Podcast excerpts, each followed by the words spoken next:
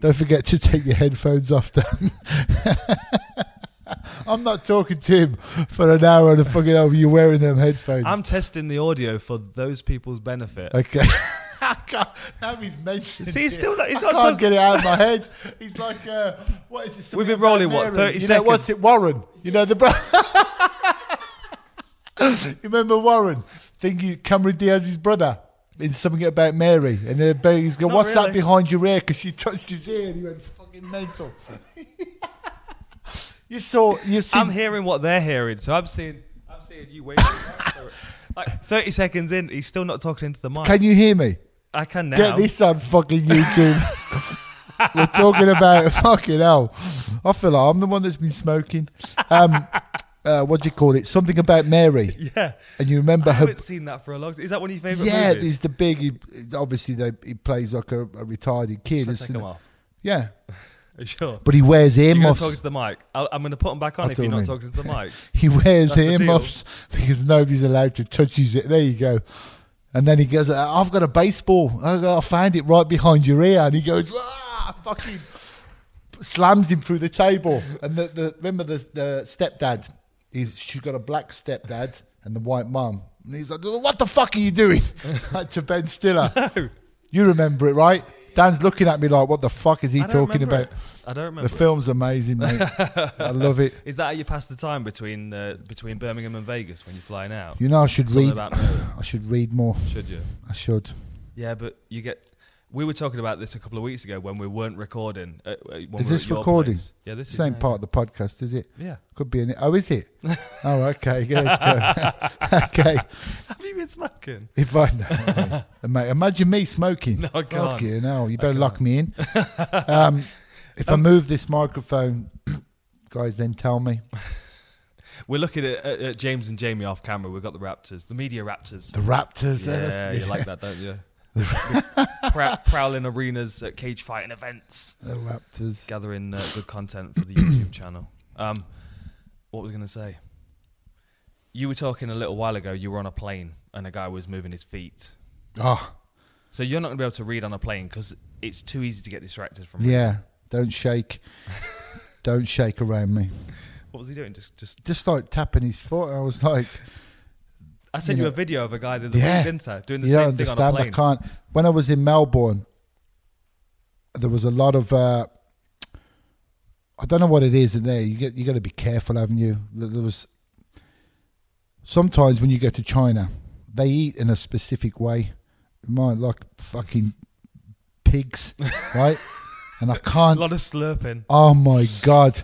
Pulling their stomach up their thing out and pushing their. and it seems to be it's like I've, I've experienced it more in China than I have any other country. Mm-hmm. And I was in Melbourne. And I went down for breakfast, and the guy and I I got up and stormed out. After about I, I withheld it for about ten minutes. There was a guy and his wife sat next to me, and he was just like, honest to God, it was unreal. And I was like, you know, only only so many like like stairs and stuff. Look, and I'm looking right at him. and He's like looking at me, thinking because it's just a you know I don't know what it is. Is it the way that is it a culture thing? I don't know. think but he's like through the tea and then open. Even honest, to, I wanted to launch this guy. I was so upset that I, I was really enjoying my breakfast. So upset, and I just got up and was like mumbled like something under my breath as I walked past. Anyway, so I was visibly upset. But this is an episode I, I didn't like it. Last week when we were in Prague, I stayed the extra day because I was doing a seminar mm-hmm. in the Hilton. Come down to breakfast on the Monday morning. Chinese couple come and sit next to me. I was like, you fucking not again. And it did happen again. This guy had like three stations set up. There was like a plate of food, uh, fruit and stuff. There was like a bowl of. Uh, he must have took one of everything from the buffet, and then he had uh, a, a bowl of cereal. So it was like I found it fascinating to begin with. So I'm sitting there, I'm like looking out the corner of my eye, thinking, please don't do it again. And I was like, oh, fucking hell. And he started, but he was going from like one plate to the second plate, and then like obviously half chewing it, then going on to the cereal. And I was like, I was like, in the end, just looking. Uh, yeah, and then he got the hot drink out, and I was like, "That fucking, that's it, I'm gone." I couldn't. Yeah, so yeah, if you have to slurp, it's too hot. I couldn't. I don't know what it is in China, and I've experienced it in China too. You know, it's Yeah. obviously just obviously not everybody, but just the what the they have a specific Yeah. and it's cultural. habit. It's a way of showing appreciation for the food. I remember the Fuck. first time I went over there. Honestly, Not round me. Appreciate? No way. So it's like the shaking thing, yeah, but it's a disorder. Oh, it's, Oh, it's yeah, a yeah. genuine thing. I don't know what sure. it's called. Someone's told me like I was in a well, the, the the sound one is misophonia. yeah. Sound of people eating for sure. Yeah. I'm the same. People crunching Chewing. and yeah, I was in the lift crunching. in Vegas Yeah. a couple of years ago.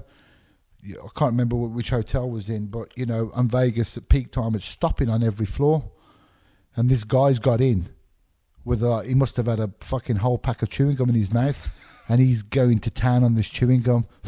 he stood, and this is in close proximity in a lift. I felt like a fox in a chicken coop. I was thinking, I'm just going to do everyone in this lift. And this guy was going to town. I was like, I turn around. I'm, I'm like this close to him. I'm just like, standing. He's like, not stopping. He's like looking at me.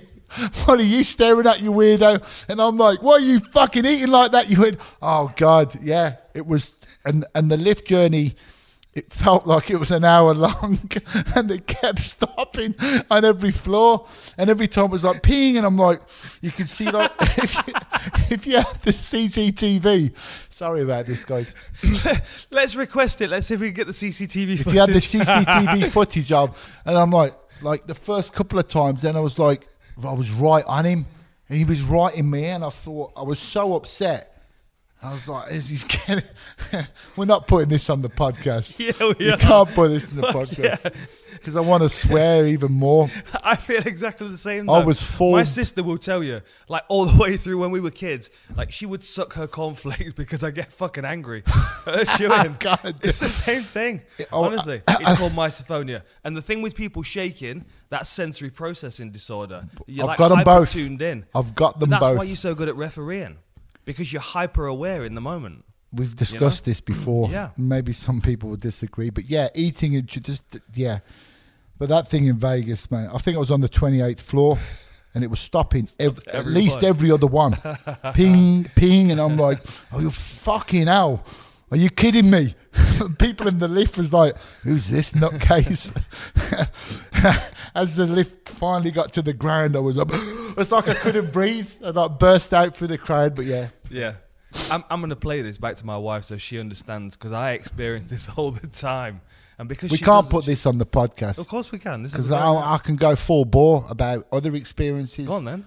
You know, like with people, like if, if people behind me, like you know, the personal space thing. I mean, what's this got to do with Mm. Nudging them? me in a line when I'm waiting to go to customs. I've physically keep touching my yeah, bag. Don't touch, don't touch me. That's what. Just don't touch me.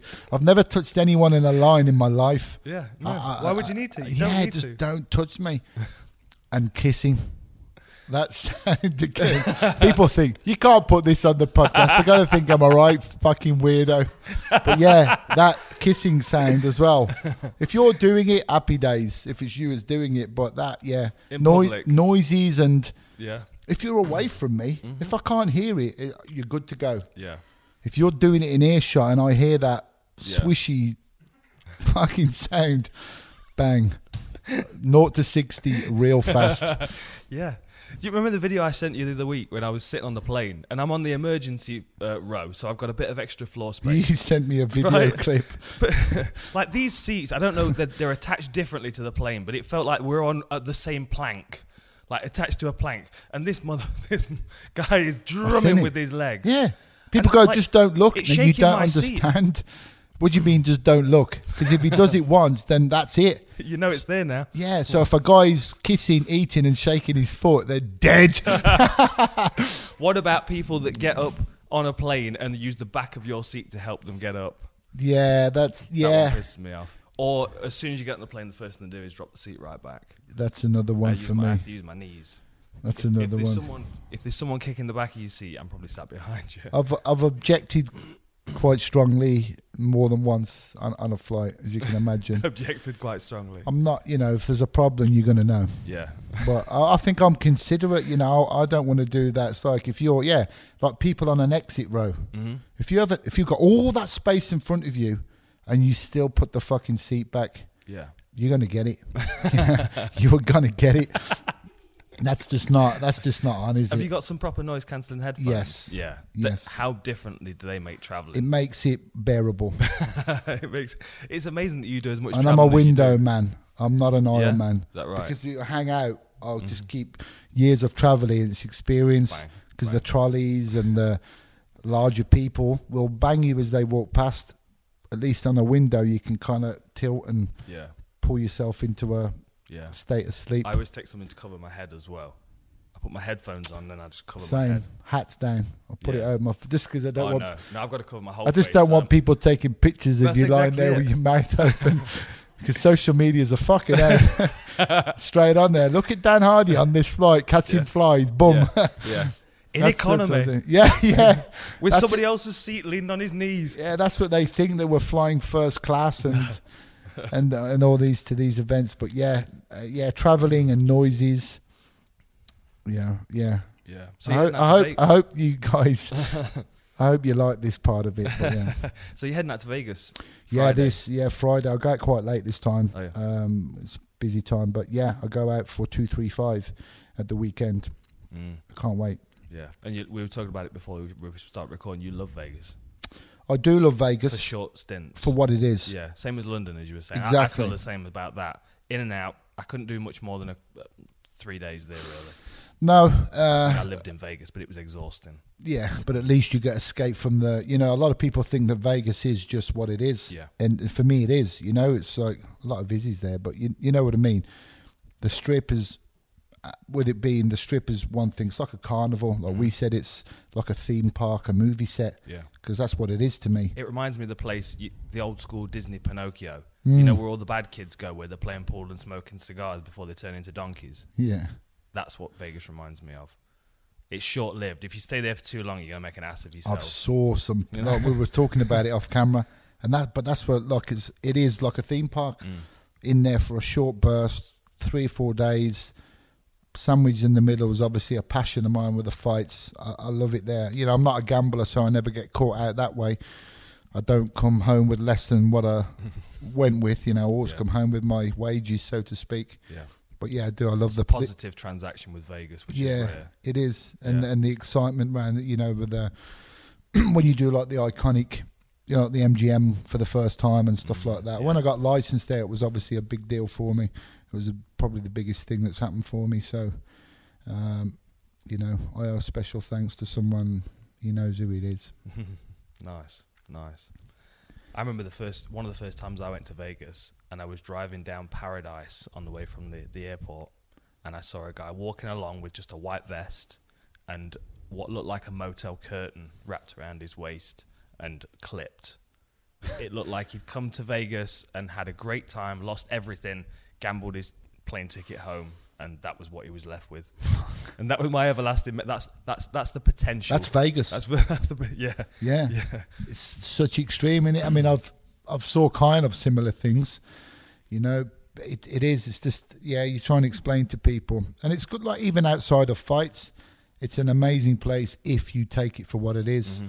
Like like I said, with an amusement park, you. Yeah. wouldn't live in an amusement park, would you? no You wouldn't live in a theme park, and that's what Vegas is. You go there, you do everything to excess. You have good time. You know, you go there with your missus. Go there with a lot of blokes do it like with stag do's. with somebody else's missus. Yeah, As a lot of blokes do. yeah. It's that- Vegas. that's Vegas. Yeah, Vegas. it's, yeah. It's when I lived there. What I what I felt about Vegas is it's the place where people come and just just um, dump all their Dump. shit. Yeah, Just they just come and they just make absolute animals Excess. themselves. yeah, yeah. and in the summer it's like you, it's Oh, it's I ridiculous heat. in in May, and it was yeah. I was cooking as I was moving stuff in from the from the van. It was awful. Yeah, I don't like sweating when I'm not training. If we walk, sometimes in the summer, like fight week, for instance, in Yeah. July. so when you walk from the hotel, now now it's in the T-Mobile. It was a bit better in the MGM because you could stay indoors. You come from your room to the lobby, downstairs to the basement where the MGM was. Uh, but like if you go out, so I remember so I'm dressed in black, black trousers, and about, and we had to walk outside to go to the T-Mobile when it first opened. Looking Yeah, sweaty before you sweating even before you got in there, like viciously uncomfortable. you know, like people, yeah, people in my way, boom, trying to get straight past, Yeah. and you could see where it was. But in Vegas, obviously on the on the um on the boulevard, Yeah. obviously the road, it's like you know, it's like playing Frogger. Mm-hmm. You can't like you can't jaywalk in Vegas. You stand there in the sun till that's you know don't Yeah. walk walk. Then we could cross, and I was Just thinking. cooking. Yeah, I was thinking I don't want to run because I'm going to sweat more, so I may as well brisk walk. And I was trapped in this mindset, but yeah, And you got to do the pulling of the t-shirt as well. oh fuck, yeah, Vegas in the summers, Awful. no, no fun No. unless you're sunbathing. Right. Before we get into the more serious subjects, I want to ask you about that video I sent you the other day. Ah, Right. Um, we're going to grab this, aren't we? And we're going to stick it in the video so you guys will be able to watch this as, as we're talking about it. But so it's uh, I'm gonna try, I'm gonna do my best at my, my Portuguese pronunciation. Michel Pereira Pereira Pereira Pereira Pahea. Pereira. So, oop, Tim Dog started a live video. Mm. Um, He tries to backflip guard pass. yeah, yeah. Few people sent it me that. yeah, That's where he lands. Okay, technically, his as if uh, was it his right foot. It's an illegal action. Mm-hmm. yeah. because if you landed, if you backflipped and landed on him It's double foot, stomp. Mm-hmm. correct, it'd be classed as a stomp. Yeah. because you would land flat-footed on your opponent, and you can kick to a, a grounded opponent their body, arms, and legs, but you can't land feet first Yeah. or stomp them in any you- shape or form. Remember when you refereed um, me against Danny Rushton, and in, at the Octagon Centre in Sheffield, and he kneed me in the face when I was on all 4s and you stopped him and you told him off for that. Mm-hmm. Yeah. stood us back up, and then You soccer kicked and him. I soccer kicked him in the body, They and he screaming. looked at you like, "What? What?" Yeah, yeah, I remember that distinctly. Yeah, that was Well, one of the best still- kicks I've thrown. Yeah, volleyed him in the ribs. that little sick We'll look on your that in. face. I've got that. We'll, we'll drop You had in. that little when I was talking. That's when that was vintage. That was peak Dan Hardy. That was. Well, uh, to the guys who'd listened before, was said about very few guys looked like they actually enjoyed themselves, and yours truly was one of them. Is that right? Yeah, yeah, he Yeah. did. Always looked like you know he was. I remember the Ar- Arborello fight as well. That's distinct too. Mm. Yeah, that's when I was doing the spinning fist. Yeah, he stopped him. But I remember that soccer because I remember his corner screaming in. Mm-hmm. There's because they just don't get it Yeah. because it's not something that's you see very much. But sorry, going back to the video, yeah, Yeah. he does the um, he does a backflip guard pass. I mean, he's doing all kinds of things there off the cage. But so what about that? What I mean, obviously fence grabbing's illegal, but Yeah. but he's he's not grabbing the fence to stop a takedown. He's grabbing No. the fence to backflip off it. yeah, That's got to be illegal as well, right? no, That's not illegal. no. If somebody look, But he's grabbing the fence. wait a minute. Oh, okay. Here we go. Somebody's asked me that before. Right. Let's say me and you are fighting and we separate Mm-hmm. and there's six foot between us.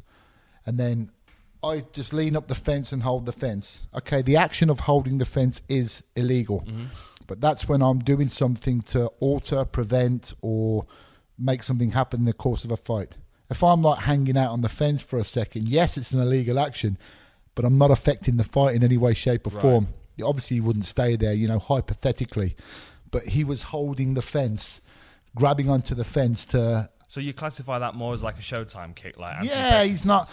If you're holding the fence to to to adversely affect the fight, Hmm. you getting back up or stopping your opponent take you down, that's different. But if you're in free play by yourself, of course, like you remember Charles Bennett, I was just about to bring it up. What about when he sat on the cage? C- class it as unsportsmanlike. So, we- so what would you do? Warn him? Would you tell him to get off? Of course, Would I you, mean, would if I, you laugh and point? I don't think That's I'd what I would laugh. Yeah, like, what are you doing? No, stuff like that. You know, you could when that guy is, and I didn't see the full video, funnily enough, because a few people I didn't see all this him jumping and cartwheeling off well, the most fence. Most of it's legal. Most of it's perfectly Yeah. legal. He's doing a lot of fancy stuff. but stuff. you see the uh, well, that's not A even. lot of a- that's a bit. That's a bit thingy to. That's the one I was mo- I was most interested Yeah. in. The backflip off the fence where Yeah. he gr- like grabs. Look, on. if that's happening to me in that fight, okay, Yeah. I'm going to stop that and I'm going to slow that shit down. so I'm going to say, that, look, listen, listen. You just have to put it right and say to him, you know, technically, like I said, if he's holding the fence at that point, he's not using it to gain an advantage. Mm-hmm. But then again, he could be gaining advantage because he's trying an acrobatic cartwheel kick, and he, he may or may not be able to do that mm. when he's in a freestanding position. But when you start doing things, we have some covering rules. you know, like disregarding referees' instruction, being unsportsman like that is just you're not keeping within the ethos of a fight. Right. If I'm running up the cage and jumping, if you're doing like a showtime thing, like an isolated thing, it's allowed. Mm-hmm. I'm pushing and I'm getting velocity or changing direction off a cage trajectory. But if I'm jumping up on cages, sitting on the top, of course that's not going to be allowed. So, so, but pushing off the fence to strike's all right. That's perfectly legal.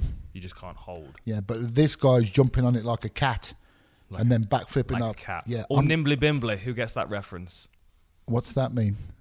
You don't know that reference, do No. you? Super Troopers. That's another good movie for you to watch. Although you might not smoke enough weed to understand that one. Super Troopers. You boys know that one, right? Yeah. It's uh, ba- basically it's about these highway patrol. Oh, hang on, we're live. Um, it's about it's about these highway patrol guys. Hello, Mark. Um, these highway patrol guys that are just they're just chaos. They're just mad, and they punk everybody that they pull over. It's a, it's a movie. They made a sequel now. I'll spin this around, and Kid Mystery can grab it. Oh, there's Kid Mystery now, and there's Slim. The Raptors. Slim. The Raptors. Yeah, mate. I'll let you grab that. um. Okay, so what? So, so, what do you want to talk about today? Do you want to talk about a bit about the the Alvey thing? Nah, I mean, were you surprised that Kevin McDonald stopped it when he did? I, I could have made a great. I missed a trick there. You did. I missed a trick. You did. You could have blamed him for all Um, that. I, I did. I missed a trick. You know what? I, I don't want to talk about it because number one, I said what I said. Number two, I don't want to keep it current. And number three, I don't seek validation. Mm-hmm. I don't need validity on that. I've said what I've said. Yeah, Yeah. I, I, I just I don't. But what I was touching on was, like, let's leave that incident. Said that. Don't need to go back over it. When a referee talks about his performance in a particular fight, um, that's a choice for that referee to do. In fact, people don't. go- A lot of people don't understand. After a fight, or if something's happened, or somebody, you know, the worst thing for us is when somebody perceives something has happened. They mm. think the rest made a mistake. We're faced with three choices. Sometimes we're not faced with any choices because a lot of commissions and they don't like you talking, and I get that, you know, because like kind of like what happened with me with Alvey. You know, it's like you're damned if you do, you're damned if you don't. You give an explanation, people are gonna say, "So what?" And they're gonna ridicule you anyway. You know, it's the uh, I didn't have to do what I did. It comes back to these three choice things. As a referee, once the fight's over and people want to question you on what you did, and a lot of the time it's completely incorrect. But let's say there is anything in a particular fight that was up for question or debate. You'll have three choices. First, say nothing. Modus operandi, head in the sand. What are you talking about? Radio silence. So everybody gets left in the lurch mm-hmm. and everybody gets left pondering and talking. But that's the way of social media. No problem. Second choice, say something, but stick to your guns and say, yes, I've done that. And if I had the choice to do it again, I'd do nothing different. Didn't put a foot wrong. Third choice, say something and go, hey, you know what? On another day, maybe I should have acted sooner, later, indifferent, and basically own it. So that's your three choices. Ignore it and let it sweep. Say something but stick to your guns. Or, in my instance, the case that we were talking about, say something and go, you know what? I'm gonna. I'm big and ugly enough to put my hands up and say, uh, on another day, maybe they've done something different. And that's all we're left with, you know. Like I said, people don't expect us to, to, to talk, and I get that, you know, for good reason. Even superiors that, that I will report to, and that's why we're not even going back on that situation today to mm. break it down in any conceivable way. Because I've done that, and I'm not, I'm not going to say I'm not going to do it again, but it's going to be a long time before I do it again Yeah. because I got no, I got nothing out of it, you know, uh, apart from maybe a little bit of personal satisfaction to say, look, you don't know who I am, and to me that was character forming. You know, I'm trying to show you my character. I didn't have to do that. I can just let people wrongly assume I'm some arrogant hard ass because that's what most people think anyway on on, on social media because that's what they see the role as a, a as a referee as. But you know, I don't lose sleep over that because anybody who knows me as a person, you, you know, my character's greater than reputation. Yeah. A reputation's what people um, uh, think you are, and character's who you really are, and that's what I'm concerned about. So. Mm. I'm back to doing what I do best, and, and I don't say that missingly or fleetingly. You know, I'm I'm not here to doubt myself. I know uh, what I am, but more importantly, I know who I am, Yeah. and that's what's important to me. So, so what was it like to get off the plane from Melbourne and go straight to Cage Warriors 101, where we had the main event where we had the leg break? I mean, Oh, horrible. yeah, right. But I was uh, listen. If anything, there you go. You're starting to understand why we're called the Listen. podcast. Listen. Listen, um, if anything, I said about the person who I shan't name, but that little instance that happened to me in Melbourne, if anything, it's inspired me. You've triggered me even more.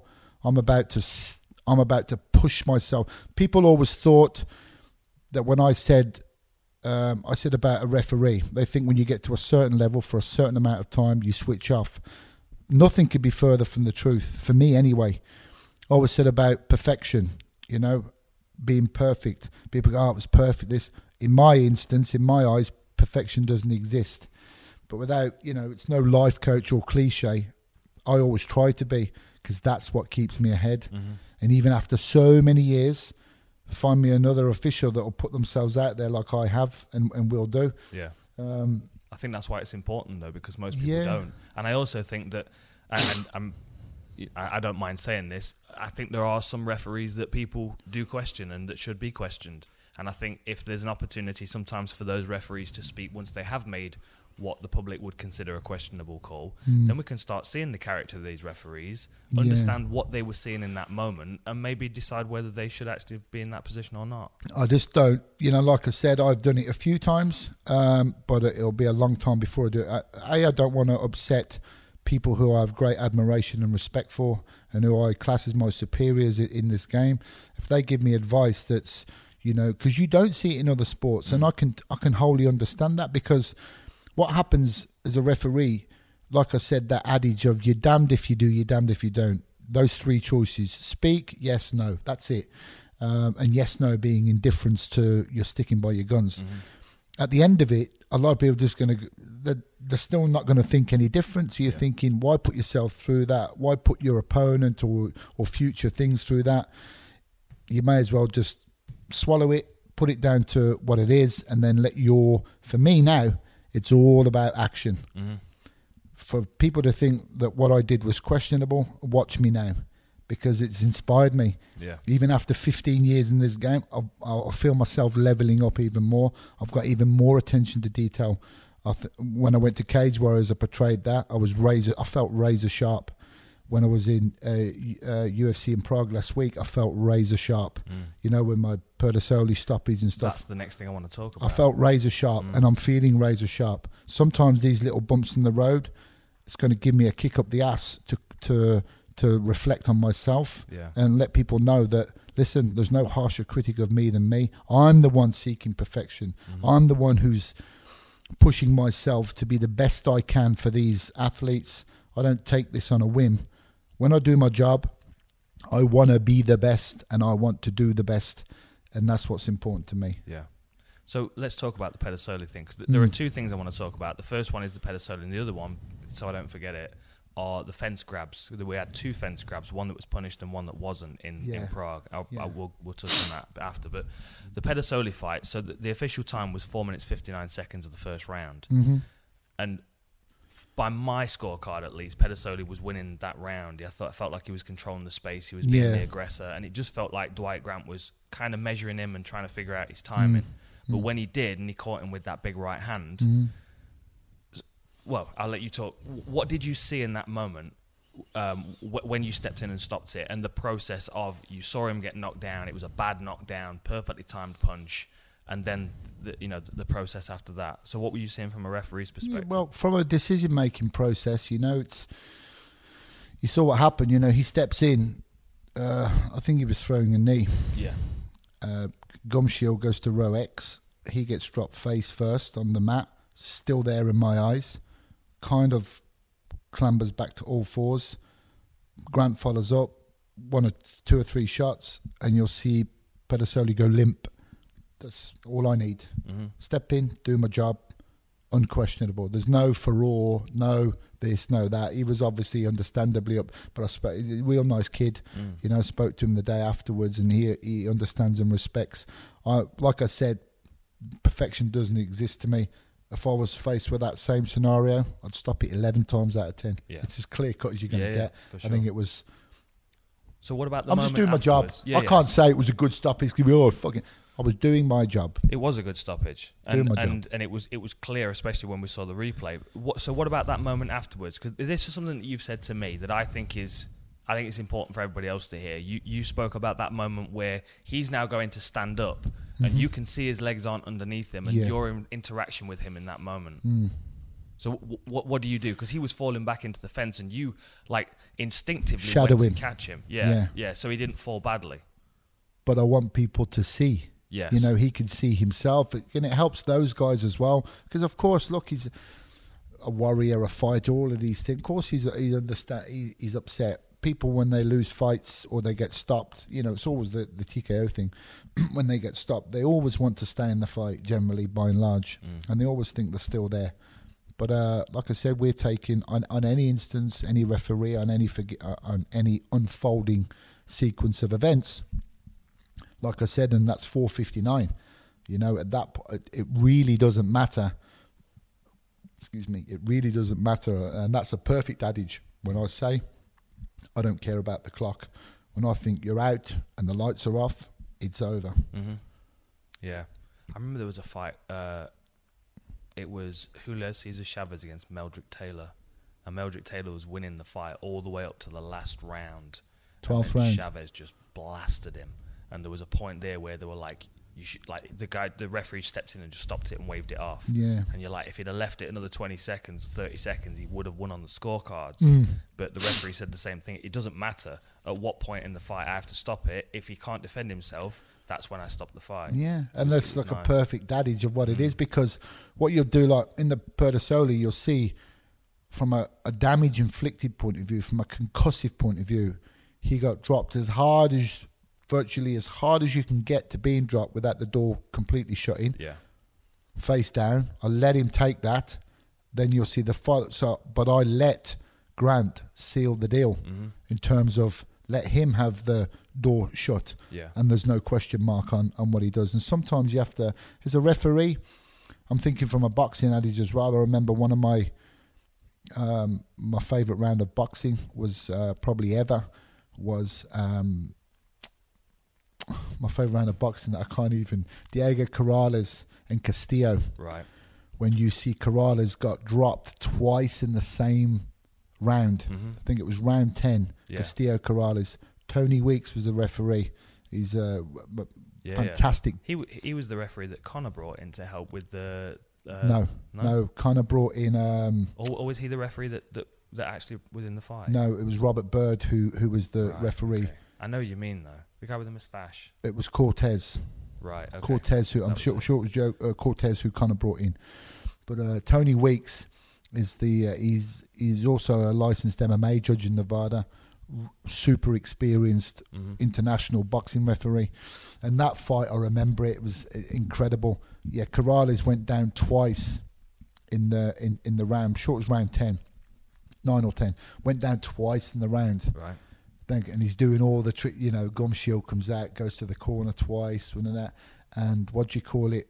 Uh, Gooseman in the corners, like you know, it was almost it's like goosebumps. You could maybe if the guys can cut back to a video and the Yeah, show yeah, it, you see him say to him it. there, he goes, "You better fucking get inside of him," like he's roasting him, and then he comes out and he turns it round, clips him, puts him against the ropes, and Castillo's outstanding, and Tony does Tony Weeks perfect stoppage, uh, you know, perfect and that was very dramatic. And another one that was a good adage in boxing was if you remember the first fight of Carl Froch and George Groves when he got clipped and stopped standing against the rope, and everybody. It was. Um, Was that in Nottingham? That was, wasn't it? I can't remember where the first fight took place.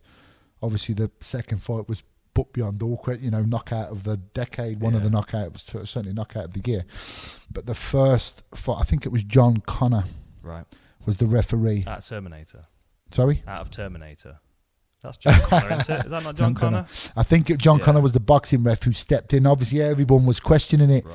and it happens in MMA a lot. You see, especially a standing stoppage, Mm-hmm. and I'm quite hot on the standing stoppages because when you're out, you're out. Jessica Penne. That's the one that comes. Yeah, I mean. I've, I've said I've stopped a UFC World Championship fight in, in a standing thing because the thing is that fans and people don't because what you are not used to seeing in MMA is a fight. Most of the time, ninety nine percent of fights are finished on the ground, either via TKO, ground and pound, submission, knockout. So you you are used to seeing. Uh, you know, a fan and a paying member of the public, everyone watching at home, fans, corners, commentators, nine and a half times out of ten, you're used to seeing the fight ended with somebody lying on their back, you know, Yeah. uh, man or woman. Yeah. So it's quite an alien concept in MMA specifically when a referee chooses to stop it standing. Standing TKOs are quite rare. Mm-hmm. Yeah. You know, and that's why it's a it's an aesthetic thing because Yeah. people are oh what's happened there Yeah, well, because that's what Conor said after the uh, the the Mayweather fight. He said, you know, let me fall because that was stop standing, wasn't it? Yeah that was stop standing yeah. But then, like, I think back to the. Remember when Phil Baroni made his UFC debut? Dave and Menne. Dave Menne. Yeah. Yes. That was a standing TKO. Larry Landless was the, the ref yeah I mean that he was out I think it was Larry Landless. yeah But, Like there, there are there are occasions as well where fighters they are they are knocked out and their legs are locked. And Shogun and. Anthony Smith Perfect. That is my favourite stoppage of yours. Like this is a product development. This is a product in development. We need to figure out how to do this. You need like a like a like um, a, a compressed air canister in your back pocket with a little pack attached to it. So as soon as you see the, the fighter falling, like you did with Shogun, he's been binged with his massive elbow and he's sliding down the fence, and you go and you caught his head so gently. It was it was a beautiful thing to watch. I mean, we could probably set that to some really nice classical music and have you just lower him down to the floor. But I'm thinking what we need is we need uh, we need a, a compressed air canister in one pocket and a blanket in the other. And then as he was going down, you could just go, and as he's falling down, you just catch him and he's in like a nice pillow that lands. Pull a blanket over him. Dan Hardy's sick no I mean like I It said, was a but wicked stoppage, though. I mean, you were able to catch his head before. I've done he it a fell. few times I've managed to catch fighters a few times because you know people are like said that as well I'm, I'm trying to help people understand the mechanics of a of a referee when somebody gets dropped um, hard and they go down you'd always see me like I think for a big guy I'll move you know and I'll, I'm like always a cat. I'm always checking myself positionally Yeah. so when I see somebody get dropped hard and you'll see me run in, Mm. of course I'm running in because at that moment in time, I'm running. Think I'll watch him fold and go down or her. So in my mind, I'm like, yes, yes, yes, yes, yes but no. So of course I'm. I can't nonchalantly stroll over whilst Yeah. the guy's teeing off on an unconscious guy. They'd kill me then. Of course. People don't understand that mechanic. When you see me run in and then quickly divert, I think I'm quite nimble on my feet, you know. When you see me run in and then quickly divert, it's because I've changed. As I'm running in, I'm like, yes, yes, yes, yes, but no, because he shows me a sign, shows me something that's there, then I'll back out. Mm-hmm. Yeah. So I'll spin on one or pivot out the other way. Yeah. Bit of footwork, bit of Lomachenko. A little bit, footwork. little bit of footwork from Lomachenko, probably more like limoncello. I don't know. um, so, so I'm running in to do what I'm doing. Of course, I'm closing distance because that's my job. Hmm. At that point, I may be diving across down fighter, said fighter, Yeah. to stop him getting unnecessary follow-ups. Hmm. So you're seeing people go, oh, "Why is he running in?" Uh, to stop the fight potentially Yeah. because if the guy's out, I want to be there. Boom, straight across. Sometimes, and that's how fast the mind works Yeah. because at the point I see you drop, I'm thinking you're out. And then as I'm running, that fraction of a hundredth of a second, you just do that one thing. So I know in a cognitive sense, you're still there. You post out, you try and get back up. So whoa, spin, and then let it. Sometimes you've got to let it play out. Yeah. Have you ever taken a good shot while stopping a fight? Uh, I think I punched you in the leg once. yeah, I've took some body shots, but never in. You watch now. I'm not saying this.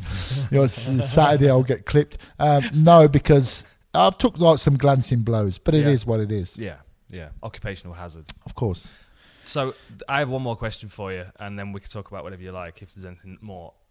The fence grabs in Prague, right? Yeah. The first one was Daniel Teymur against Chris Fishgold, Mm. and it was the first takedown attempt right in the first round, and Herb stepped in straight Mm-hmm. Yeah. away and deducted a point, which I felt was the right. Hundred percent. Then there was a situation in the John Dodson Peter Yan fight Yeah. where Peter Yan, I think, would have probably completed a takedown, and Dodson grabbed the fence with a hand, Yeah. and nothing was done. Okay. I don't. I think I know the instance you're talking about. Mm-hmm. Um, the first instance you're talking about, I was there cage side. 100. I'd have done exactly the same thing Mm-hmm. because it was a clear and a clear violation. It was a deterrent to stop. There was no question he would have got that takedown. That was that was um, stern enough, and and it warranted Herb coming in. 100% agree and stand by that. The second one, I think I heard people, but I didn't see what had actually gone on, so Right. it Well, would it would be unfair of me to even talk about that. Well, my, my question about that more, more than anything is so imagine that circumstance. The first, the first one, the one that was punished by a point deduction, was in the Yeah. first round. It was almost the first thing that happened. The second one, again with John Dodson, he grabbed the fence much much later in the fight. It may have even, even been in the second half of the of the third round, and by that point, he'd already taken a beating. He- He, was already. I mean, f- from my perspective, he was already clearly losing the fight. He was being backed up and beaten up and punched, and Yeah. you know, he, he, nothing was really effective apart from one glancing shot he landed in the second. So my thought was, is there is there a point where you think, at least earlier in the fight, you're going to be harsher with those punishments because they're more impactful on the whole rest of the fight? And does it change if there's only 60 seconds left in the fight? And I think another question you're asking is whether a referee takes it into his mind that he knows the scores, which is not that's not a that's a dangerous precedent for a referee to take. It, maybe it's more about the momentum of the fight then. so Uh, like if you're in the last 60 seconds and there's no. a fence grab that you know No, because- stop Because at the end of the day, whether you, even if you were clear in your mind that you had two 10 eights and you'd done something that warranted, solicited a point deduction, you would have to do it. We can't go, I, I know he's, we're not there to do that. We're not there to be judges, we're there to be referees. Right. So it's not, you know, I'm not saying that I haven't witnessed that and used the same, um, what's the word I'm looking for?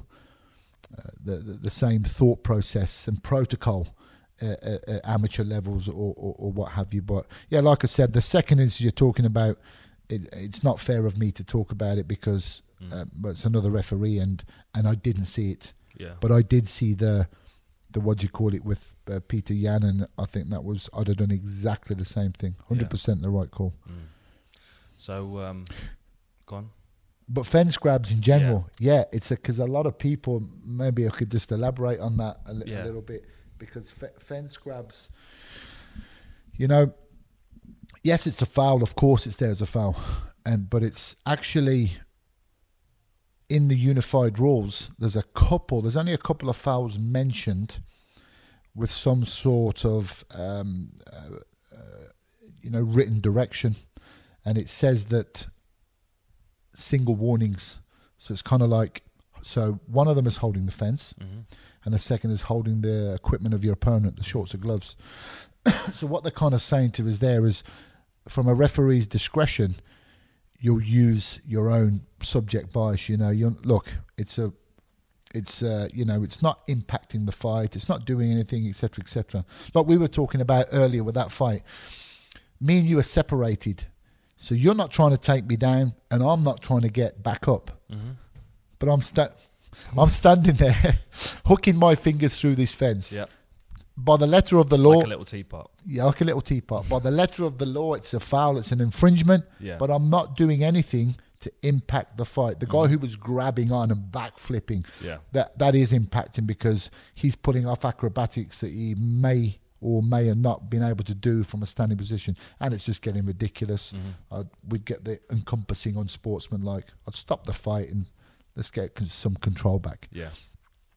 But with the grabbing the fence, you know, again, it's and a lot of time people will see, a lot of people will see when someone's hand goes to the fence, they instinct he's grabbing, he's grabbing, and a lot of the time they're not because you'll see it's impossible. Post, but their fingers fall through. Exactly, Yeah. and the wording will tell you, I can place my hand against the fence, my fingers can go through the fence because you can't keep them that there. It's impossible. So my fingers will naturally, in some instances, poke through the fence. It's when I then close, elect, and choose consciously to close that hand to gain an advantage, either sweeping, reversing, getting up, preventing a takedown. That's when we are um, at will and imposed to do something about it. And all of the times when guy, it's a you'll know yourself, it's a difficult position. Yeah, yeah. If you're, let's say you're seated and the guy's got a double leg, he's trying to finish it, and guys are pushing off the fence. And obviously, like I said, you know, before people say, "What do you do as a job?" I said, "Well, I'll travel the world for people to shout at me because it's like a goldfish bowl." But you'll see guys push, and he's doing nothing wrong Yeah. because he's he's trying to push away from the fence. Has he be doing this and pulling up? That's the infringement. Mm-hmm. But to the watching world, they will just see the hand on the fence and they will see the fingers go through. But he's not doing anything wrong. It's not an infringement. He's allowed to push and create distance. He's just not allowed to gain any sort of purchase or advantage by closing that hand in. Right. And the same goes for the toes. Exactly the same in Cage Warriors, if you remember. Yep. So pointing in Cage Warriors, it was the fight with Brian Crichton and the his name escapes me. Um, he had the late stoppage. Yep. Um, Bilic. Bilic. So you'll see Bilic is lying perp- parallel to the fence. Brian Crichton's in side control. And Bilic swings his foot up. I watch him get his foot up, then he'll claw and walk round and got the armbar. Yeah. I stopped the fight. Mm-hmm. And I remember I started, I don't know, I think Josh and Thingy picked up it in comments. So I stopped the fight and stop. And I made him unhook his leg and go back to a side control position. Why? Because he wasn't just walking flat footed up the fence. You could see his toes going through. And a lot of people, some people are more dexterous than others, shall we say. Yeah. Their, their feet are like hands, and some of them, Yeah, you yeah. know, look like primates. and they're and they're walking up the ca- and they're grabbing and that's also an illegal action. People will use it, particularly in an arm lock scenario, when they uh, roll their leg back, Mm-hmm. looking for some stability, and you'll see them hook the fence. Yeah. D- drives me nuts. I see a lot of re- referees. They're looking at the business end, and they're missing what he's doing, Yeah. or they'll use it to walk up the wall backwards to to gain traction. Walking and pushing is fine, but you kind of your eyes are diverting to make sure they're not illegally clawing Mm. the cage with their toes to gain momentum. Makes sense. Right, I have one more question for you, and this is relevant to this weekend's card. Um, it's the main event, and it's a playlist that I put into this week's Inside the Octagon, which is out on YouTube. Um, I talk specifically about Jon Jones using destructive techniques. There are a lot of, of techniques that Jon Jones that uses that are destructive, but there's one in particular that I think is interesting. He used it against Glover Teixeira very effectively, and then he used it in the Gustafsson fight most recently, first time they clinched. And what he does is he overhooks an arm, but he keeps a, a bend in the in the underhook, and then he wrenches the elbow up on the inside. And in the Glover Teixeira fight, he did it and he damaged the shoulder with it to ba- basically disable that, that arm. And he tried to do the same thing in the in the Gustafsson fight. So, with that in mind, that seems like an intentional technique that is that is meant to injure somebody. Hmm. Now, I don't have a problem with that under the rules. Hmm. Where does that sit officially on the rules? It's perfectly fine, legal. is it? Hmm. Because I, I was thinking this could be What happens when I have you in a side mount position, key lock, Kimura, Americana? Mm-hmm. If I roll off my back, you're defending a triangle, I go to omoplata. A joint submission or a joint, you know, if I'm persuading your joint to go somewhere that it shouldn't naturally be going, that's MMA. That's a perfectly legal uh, technique and tactic. So there was a there was a, a Shinya Aoki fight that stands out to me, and he got I think it was a Kimura or an Americana, and he cranked it to snap to snap the arm to damage. There was some animosity between him and the Yeah. individual he was fighting, Yeah. and he snapped it and then stood over the guy swearing at him. Yeah. Like, I remember that fight. is there anything is there anything illegal about uh, illegal about that intention and the speed at which you crank? no, no. See, I think that's something. I think, I think that that is something that's not understood in MMA. Of course it's that not. Could, like if I'm inside control. Yeah. I mean, when I was fighting Daniel Weichel, you you were refereeing that fight, weren't you? Yes, I Daniel was. Weichel, Doncaster, right? So I was in side control, and I was What are you doing? That's what I remember That was from that Jimmy fight. Yeah. Jimmy's Jimmy's Leicester accent, uh, getting a bit animated with you in the corner at the end. of the- What are you doing? yeah, yeah. Because I kept trying to defend the takedown all the way through the first round, but they had that corner pad up against the fence. the Toblerones. the Toblerones, so I couldn't get my foot. Instead of fighting your fight, Yeah, yeah. So it was fr- so it was frustrating. But anyway, Jimmy was like, "We'll just grapple with him instead." So I was able to reverse. I was in a, a half guard top position, and I was landing elbows to the head. And then Jimmy said, "Hit the body and then go back to the head." Great cornering. So that's what I did, and I stopped the fight. But in that circumstance, someone like Jon Jones that's got that destructive mentality in a fight could start targeting things that would be much more easier to affect that people aren't currently thinking about. Like if you land a clean shot on a collarbone and you break that collarbone, that's pretty much the end of the fight. But nobody are using those kind of techniques right now. You know, like a karate chop Yeah, exactly. You could use all this. to the clavicle, which used to be a foul, grabbing the clavicle, but Mm. Yeah. now it's not foul Is anymore. that isn't that a foul anymore? no, no, no. Wow. Okay. It's a new tie clinch you could use. Pull somebody Yeah, onto a knee. the clavicle. but uh, no, look, we g- g- let's put that to bed. Let's put it straight. I know the fight you're talking about with Aoki, Mm-hmm. and there was some bad blood. Obviously, what he did afterwards, I don't give a damn who you are. You do that with me afterwards, I'm going to frog marcher, you. Know, I'm going to get you out of there because. But when it comes to that, look, you're talking about this is a fight, Mm. Dan Hardy. Mm-hmm. If I'm holding on to your when you fought GSP, for instance, Mm-hmm. you think George cared if your arm broke or not? No, because you were defending Mr. Stubborn. You were doing what you're doing. And remember, there was a really good video of him.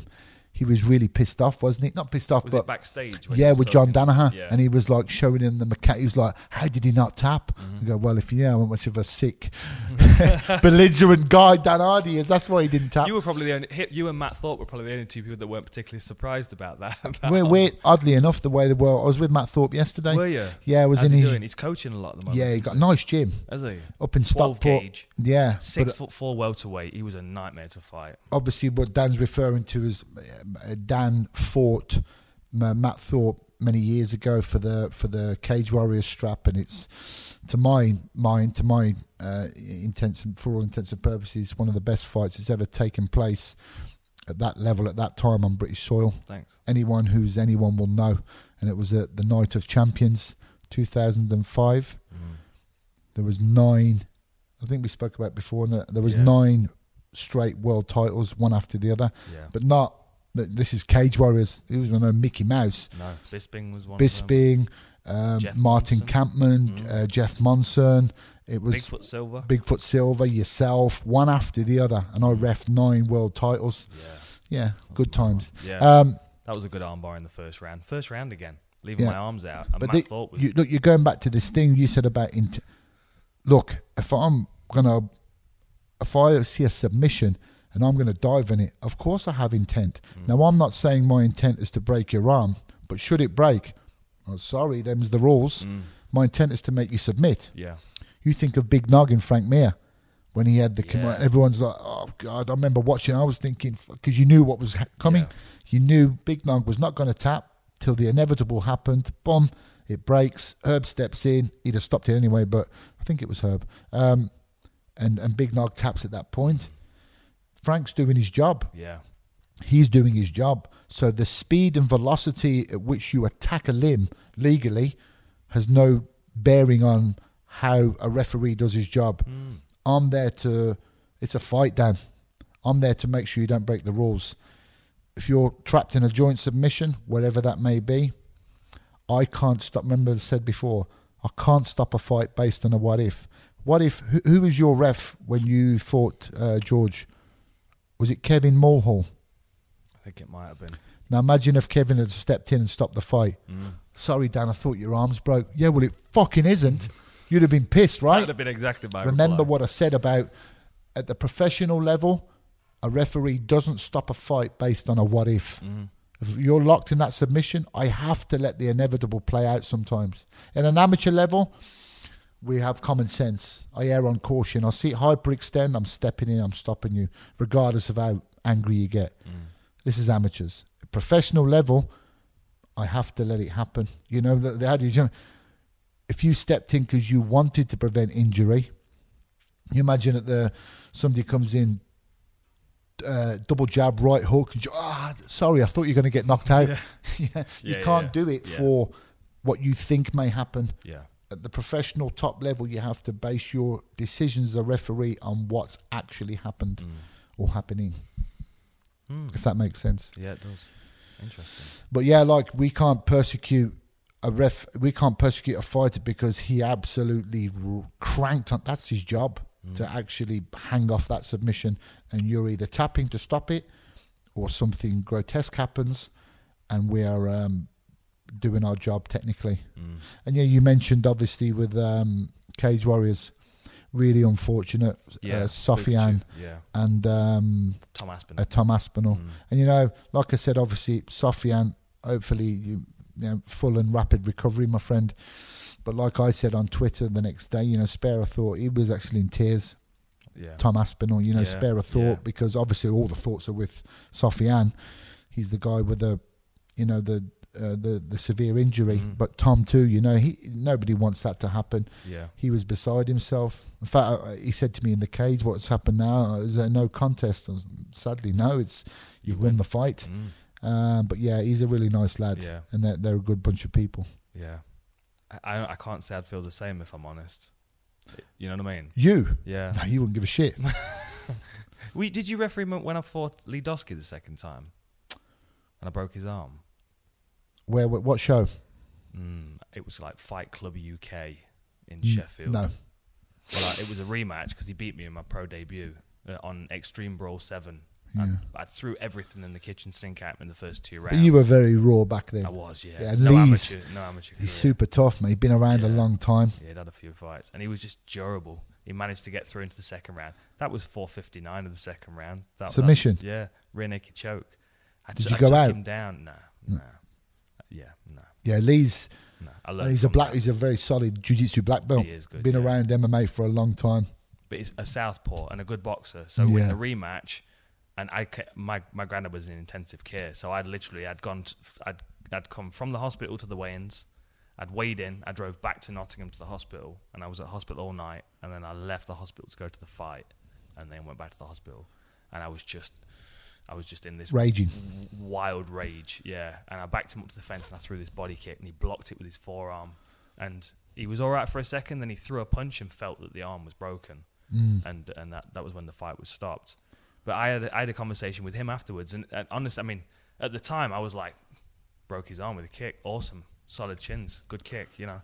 But afterwards, I realized, I mean, he's a guitarist. He's a Yeah, that's part of the teacher. Yeah, that affected his job for a few months because he wasn't be- wasn't able to play the guitar, and uh, yeah, I mean, I didn't think about it at the time, but in hindsight, I'm like, wow, you know, that's especially with what we were getting paid at the time, like Yeah. 300 quid or something. Yeah, to have your arm snapped. Yeah, right. Welcome to MMA, boys. Yeah, And you gotta girls. love it. You gotta love it. Yeah, no, but that, like you said, you know, that's uh, sadly I've had a few. Fortunately, it's very rare. I've had the, the, the leg snap before, but yeah, it's it's it's not nice. It's it's horrible, but it's it's the harsh realities of what we do. Yeah, But um, yeah, hopefully that answered your question on Yeah, submissions. absolutely. Remember Ruben Asato, the standing arm breaker as well. I think it was in Yeah. Shooto. hmm He, was folded awesome, his Sato yeah was. Ruben Asato Mm. standing arm breaker. He just turned the other way very quickly. Yeah. Standing arm breaker, it's called. Yeah. And uh, yeah, not Uh, nice. Renzo Gracie against Sakuraba. Oh. Same thing. That was a bad one as well. Yeah. Dislocated elbow. Yep, Mm. Right. All good. that us. I think we're good. Nice. Safe travels to Vegas. Enjoy uh, two three five. Hope you enjoyed the podcast. We'll see you next time. Thanks all.